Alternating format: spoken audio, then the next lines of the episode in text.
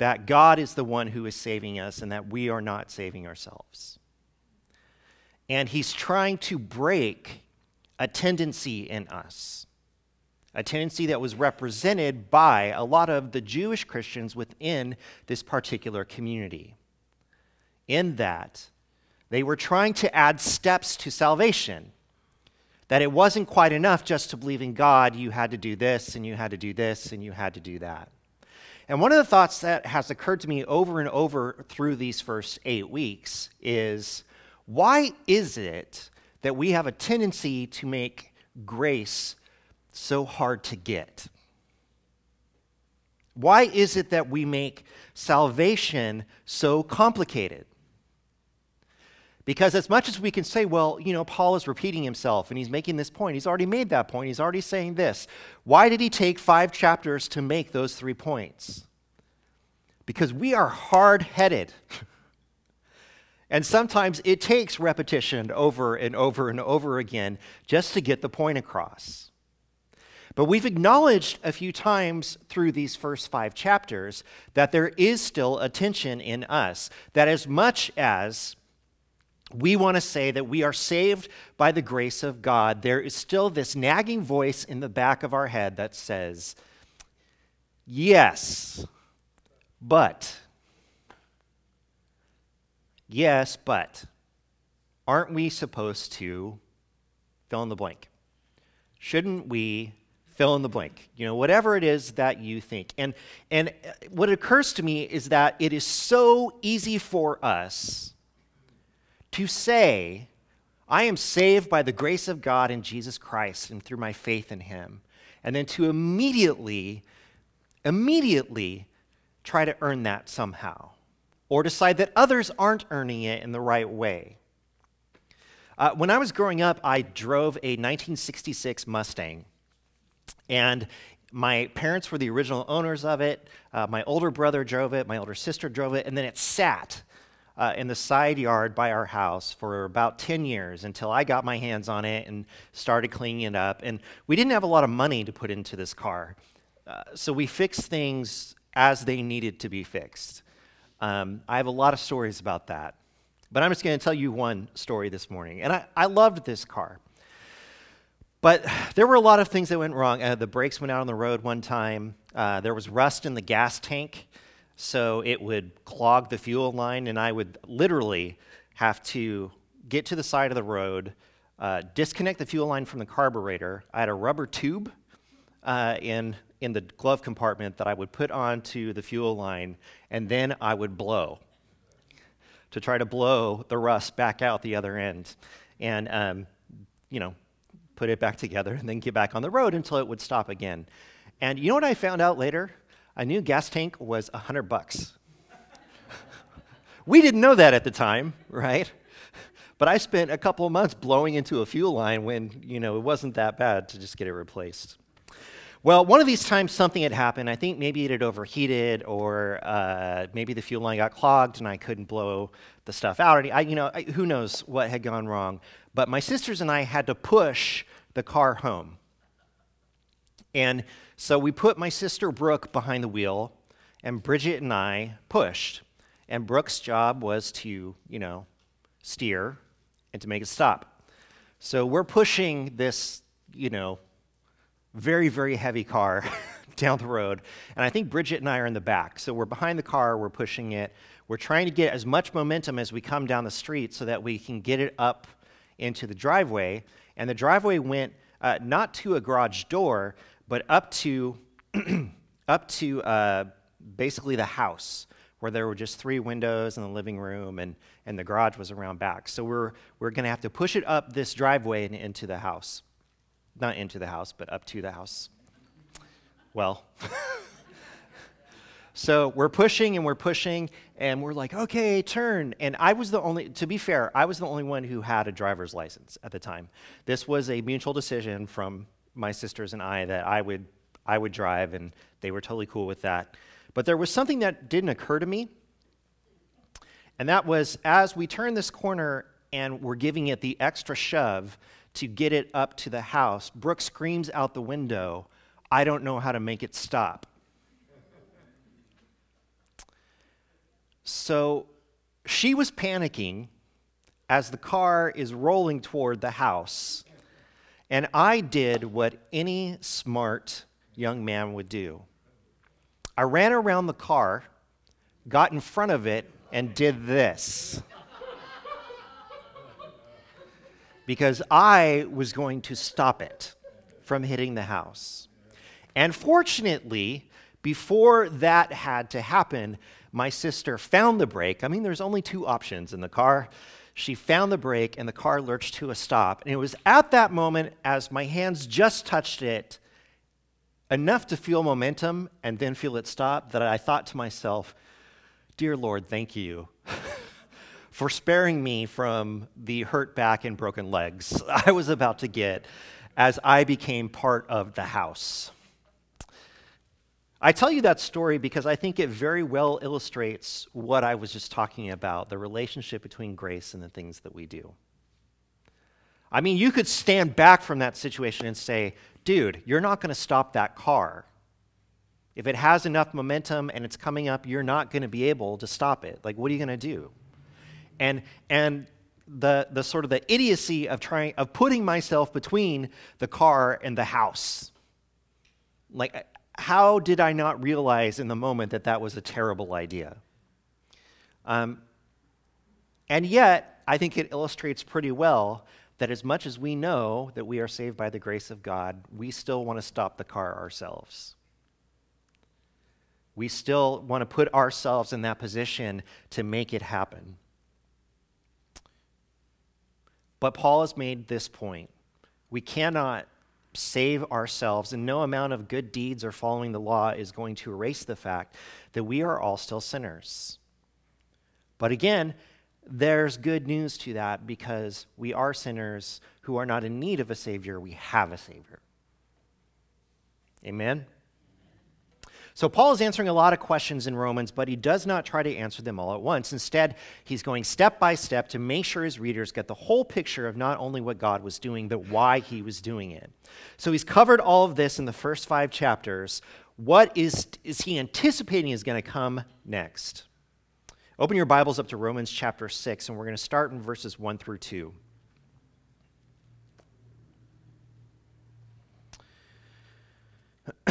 The first point he wants to make here in Romans chapter 6 is that having more grace does not allow us to have more sin.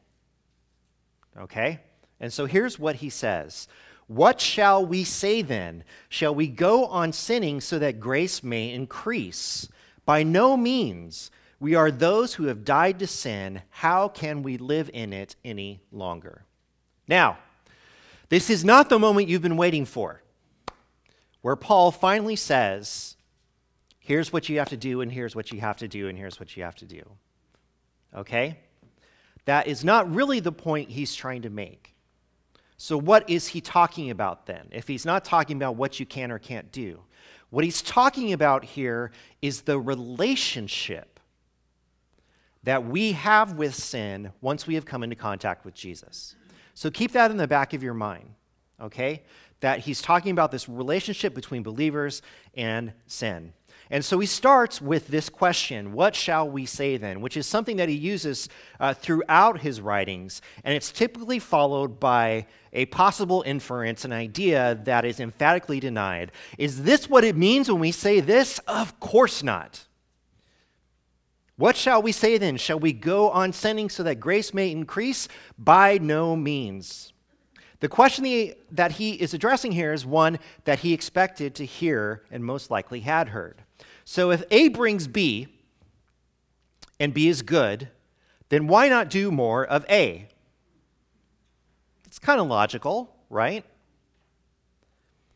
Uh, and if, moreover, B is a great good, is it not one's duty to increase B by doing more of A? Again, there's a certain logic. Why not continue to sin or even sin more so that the grace of God can abound more and can be seen more fully in the world? Now, this question uh, kind of has can come from those who maybe uh, would have intentionally misconstrued the doctrine of salvation by faith alone and by saying, Since I've saved by faith alone, then the things that I don't do matter. God will save me from all of my sins, and I don't need to try to get a hold on sin in my life. And, and what's equally possible is that this question came from uh, some of the Jewish Christians in the audience who felt that the doctrine of salvation by faith alone would encourage moral responsibility. Well, I mean, if you say that God forgives everyone for their sins and his grace abounds, then aren't people going to stop doing good things because they don't have to? So both of those viewpoints are, are present in this one question. One group questioned the teaching for fear of what it might do. The former embraced the doctrine for what they felt it would allow them to do. So, Paul, uh, as he likes to do, answers this question with a counter question Are we to go on sinning? Of course not. And here's the question Can people who are dead to sin keep sinning? The clear answer is if you have died to sin, then you can't continue to sin. It should, the relationship should stop there because death is what? It's final, it's the end of things. So, within this context, we might say, well, who has died?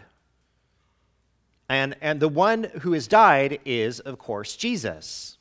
Jesus has died to sin. And the idea here is that death separates Death to sin removes the believer from the control of sin. And you will find this throughout the teachings of Paul. The text does not say that sin dies to the believer, i.e., that it ceases to exist. Instead, the relationship with sin is cut off from our end.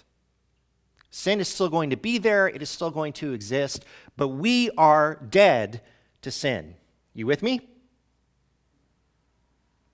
Good. You are so responsive today let me just say, that, that lost hour, I know it, it hurts. Maybe I should have sang my sermon.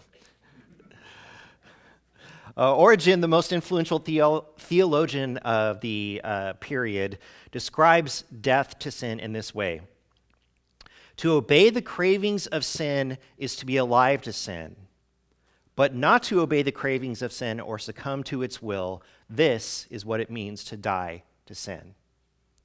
So, Paul here is trying to break down the influence that sin has over us and, and even the control that sin has over us and how we should view this once we are in Jesus.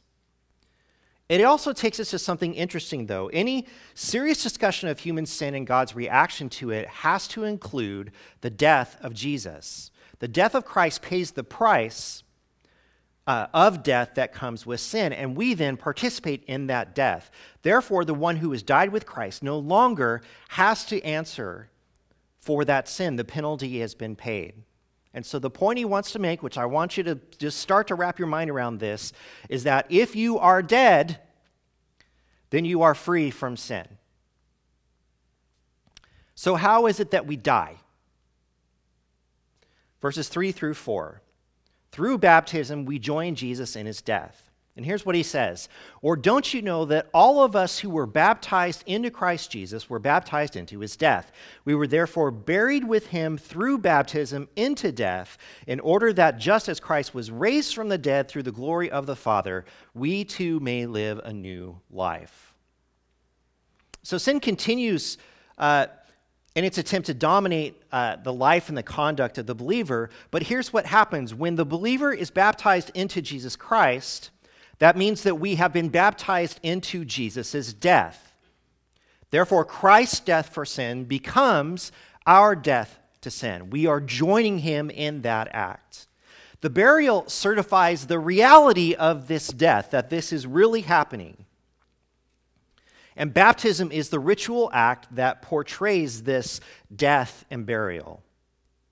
Now, Paul didn't talk about faith here when he talked about baptism. Um, but he, that's because he assumes that faith and baptism are things that are going to happen together.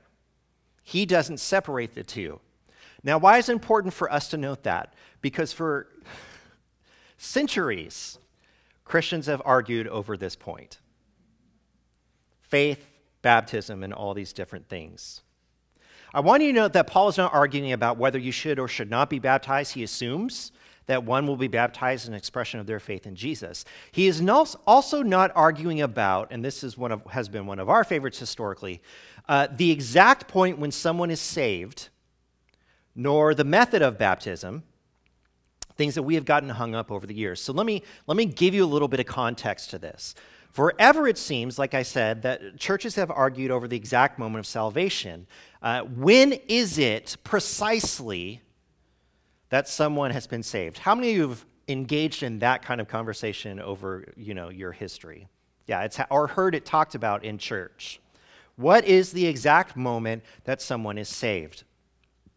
Now, not every church baptizes like we do. So there are some churches that baptize children and infants.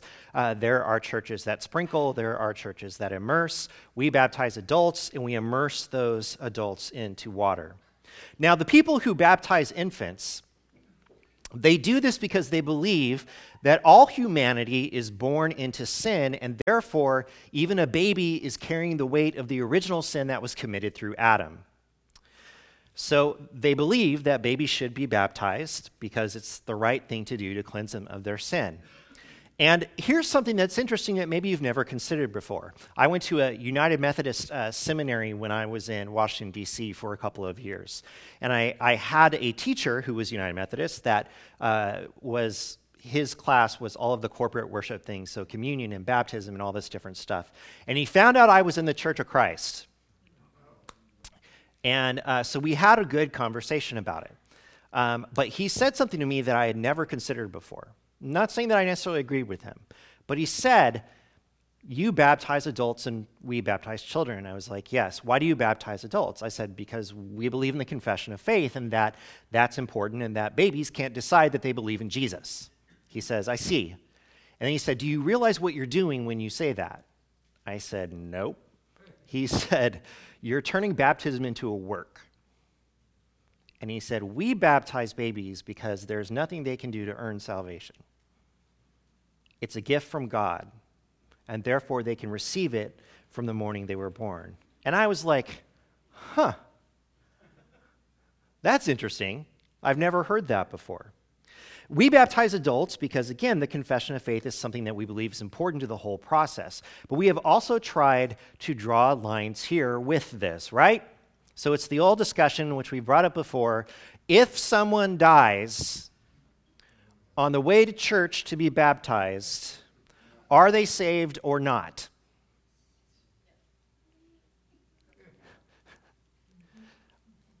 We.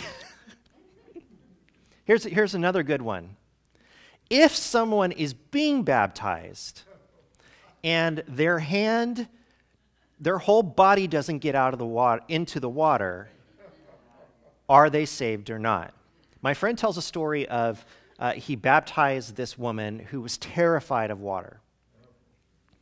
And he got in there to baptize her, and, and he lowered her down, and as he did, her hand shot up and grabbed the side of the baptistry and didn't go in.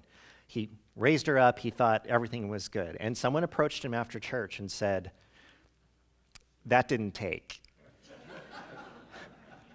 you need to do it again. And if it were me, I would have said, Well, look, she's just not going to have a hand in heaven, right? it's all right. It's all right. Don't worry about it. We have, uh, we have taken something uh, and, and, sort of you know, chopped it up and chopped it up and chopped it up until it becomes unrecognizable for what it's supposed to be. I remember having a conversation uh, uh, with someone at, at, a church that I was working at before, and we were talking about baptism and talking about immersion. And, and the point I was trying to make was, you know, we do believe in immersion, and so we are going to immerse people and to be baptized, but we also have to have a broader idea of what God's doing in the world so that if someone doesn't have the opportunity to be immersed, they could be baptized in a different way that would still save them. So I gave the example of what if someone is nowhere near a body of water and there is no way for them to get to a body of water to be immersed in baptism. would it be okay if someone took a cup of water and dumped it over their head and baptized them in that way? And here's what someone said in response I believe if that person genuinely wanted to be saved, God would create a body of water for them to be immersed in. yeah, yeah, we're special. Um, there are many who uh, have said that those who die on the way to the church uh, are not saved. And then it's gone the other way too in other places where um, it's your confession of faith that saves you, but baptism doesn't mean anything. In fact, there are churches that baptize uh, for the main reason that Jesus was baptized, and so they call it a baptism of obedience because Jesus did it, you do it. I wonder if Paul had any sense for how Christians would dissect his every word and be split apart by differences in interpretation. That even something that is supposed to be sort of as beautiful and as simple as this, that it would take on 50 different forms. And that people would argue over what it means and what it doesn't mean. My guess, based on his experience, is he probably wouldn't have been that surprised at all. He has made two things very clear, though. We are saved through faith in Jesus and not by our own works, correct? And through baptism, we tie ourselves to the death, burial, and resurrection of Jesus, making us dead to sin. Okay? Making us dead to sin. Faith and baptism are not considered as two separate things, but rather as two steps that occur in the process of one whose life is being changed by Jesus. Let me say that one more time because I think this is important. Faith and baptism are not to be considered separately, but rather as two steps that occur in the process of one whose life is being changed by Jesus. What's the important part of that? Their life is being changed by Jesus. So, what should you not argue over? What came first, the faith or the baptism? And which one really counts? We must die with Christ through baptism. And of course, this death only helps the living if one dies and comes back to life again. So, as Christ was raised from the dead, Paul says we are raised uh, from the dead through baptism so that we can live a new life. The Greek expression translated new life is better rendered a new sphere, which is life.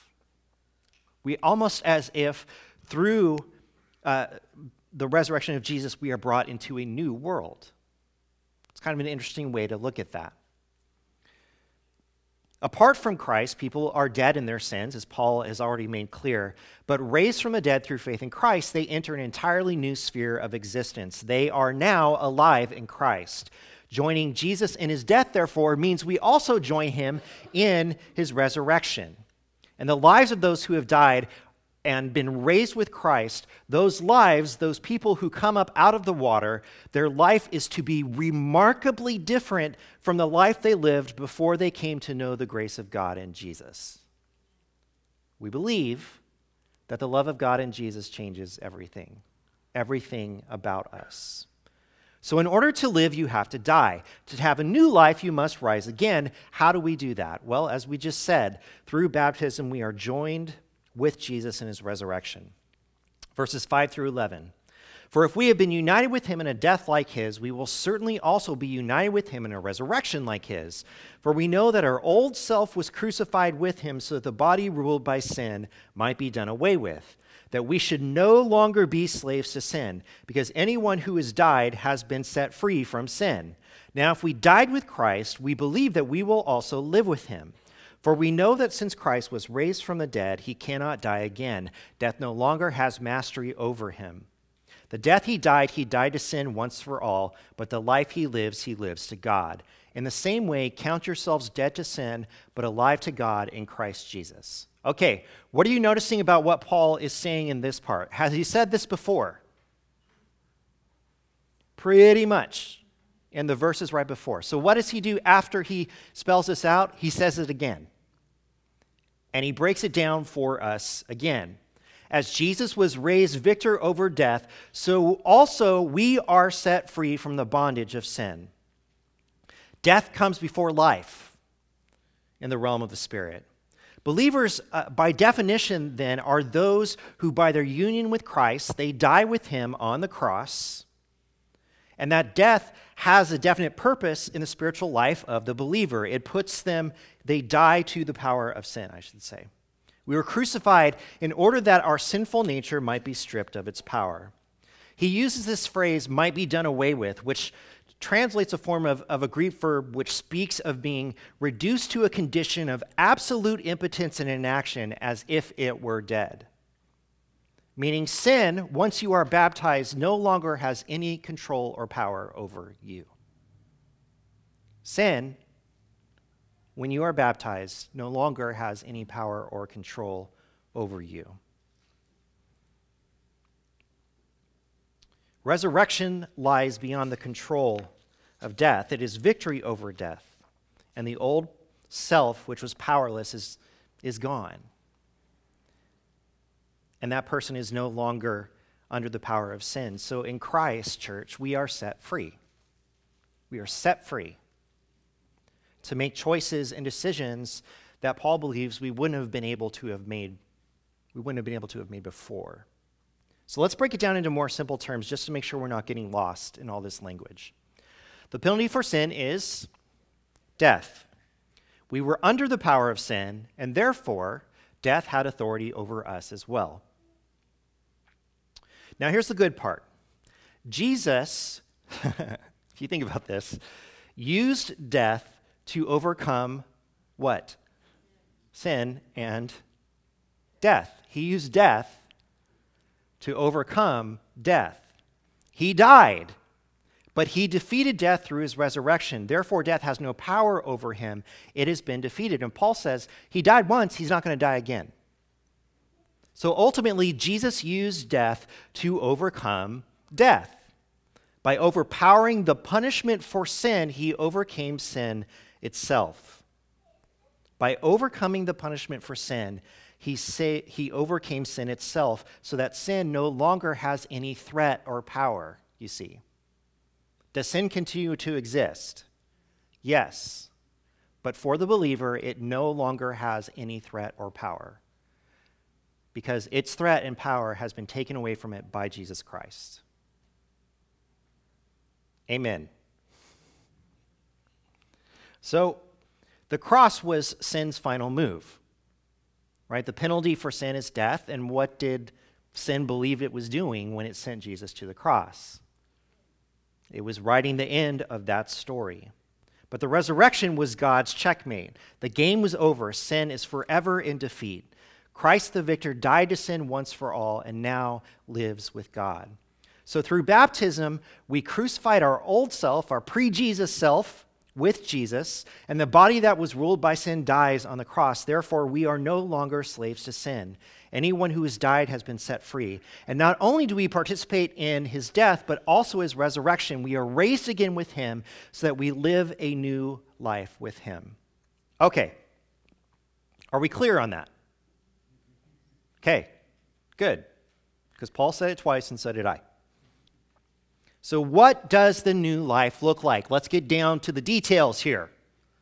All right? What does it look like? What does Paul mean when he says that we are no longer slaves to sin or that we are dead to sin? Because we know what? We still sin. So, what is he talking about here? Well, here's his conclusion. Guess what? It's a repeat. We are dead to sin, but alive in Jesus. Verses 12 through 14. Therefore, do not let sin reign in your mortal body so that you obey its evil desires. Do not offer any part of yourself to sin as an instrument of wickedness, but rather offer yourselves to God as those who have been brought from death to life, and offer every part of yourself to Him as an instrument of righteousness, for sin shall no longer be your master, because you are not under the law, but under grace. All right, so Paul now switches gears, and it's an important shift, and we're going to get into this more this next week. Most of the conversation up to this point has been about the idea of justification. Here is how God saves you. Here's how you participate in, in the death and the burial and resurrection of Jesus. But now he is moving into the area of sanctification. Here's what it looks like when you live this life, this new life in Jesus Christ. And uh, instead of going through all the notes I have here, I just want to make it as simple as possible. He says that you have a choice. You have a choice. Now, the choice is not as simple as I choose never to sin again, right? That's not what he means. It can't be what he means because he's just made this whole point about how we can't do that anyway. What he does mean is that we have a choice. And look at the words that are used in the passage. You can offer yourself to two things, right? You can offer your body to sin, or you can offer your body to Jesus. Those are the two things that sit in front of you. You can be an instrument for sin in the world, or you can be an instrument for God in the world. And the only reason why you have this choice is because Jesus has saved you. You have this choice because Jesus has saved you and has cleansed you and released you from the power of sin. Before Jesus, you didn't have this choice because sin was a ruler over you. It was always going to have the last word because you were always going to sin. But now you're still going to sin, but it doesn't have the last word. So now that you are free from sin having the last word, will you live your life as if sin still controls you? Or will you live your life as though you are an instrument for God? Doing what God wants you to do in this world. And before we get too caught up with, well, that means you need to do this, and, we get back to our whole list thing, I want to suggest something to you that I just want you to think about. So often we have identified sanctification, the, the life in Christ, as going to church and reading our Bibles and praying and, you know, doing all these church things, right? And, and those things are good. I would like you to continue going to church. Uh, that would be extra great. But I want you to know that Paul never intends for us to go back to that list keeping kind of life. Because sanctification doesn't exist apart from justification. Who you become doesn't exist apart from how God has changed you, you see. Grace and life are tied together through the death, burial, and resurrection of Jesus that we participate in. And so when we rise in baptism, we live in a new world. We live in a new world. A world where things are different for us. And what Paul, I think, is making clear here is that it doesn't mean a return to the lists and the law and the rules and all of those things. So I want to ask this question What if over time we have misinterpreted what it means to live for Jesus? And we have put more importance on how someone looks, how someone acts, where they're from, where they agree with us or not, all in an effort to become more like Jesus when really becoming more like Jesus means that we love more, we give more, we are more kind, we are full of grace, because it is grace that got us here. Wouldn't that be different? Wouldn't that be different? We're called to be like Jesus. And we struggle with that call, right? Because it's like, how can I be like Jesus? He was perfect. Well, what if it doesn't mean that you have to do everything perfect like Jesus, but you love like he did, and you are kind like he was, and you are gracious like he was? So let's recap. More grace does not lead to more sin. That's not the point, and it's taking the whole conversation out of context. Number two, in order to have a new life, the old self must die. It must die, it must go away. Through baptism, our old self is crucified and buried with Jesus. And just as Jesus rose to new life as the victor over sin and death, we too rise as those who are no longer under the control of sin. The new life we live, we live for God and not for ourselves. So therefore, do not serve sin, serve God. Paul makes it clear that through Jesus, we do have a choice when it comes to sin. We cannot separate that ability to choose from the grace that God gave us, a grace that we did not deserve nor could we earn. It is this grace, this victory over sin and death, that changes us and motivates us to step fully into the new life that God has for us. So, in short, don't walk around acting like sin is your master because it's not. Jesus is overcome, and through him you will overcome as well. Amen.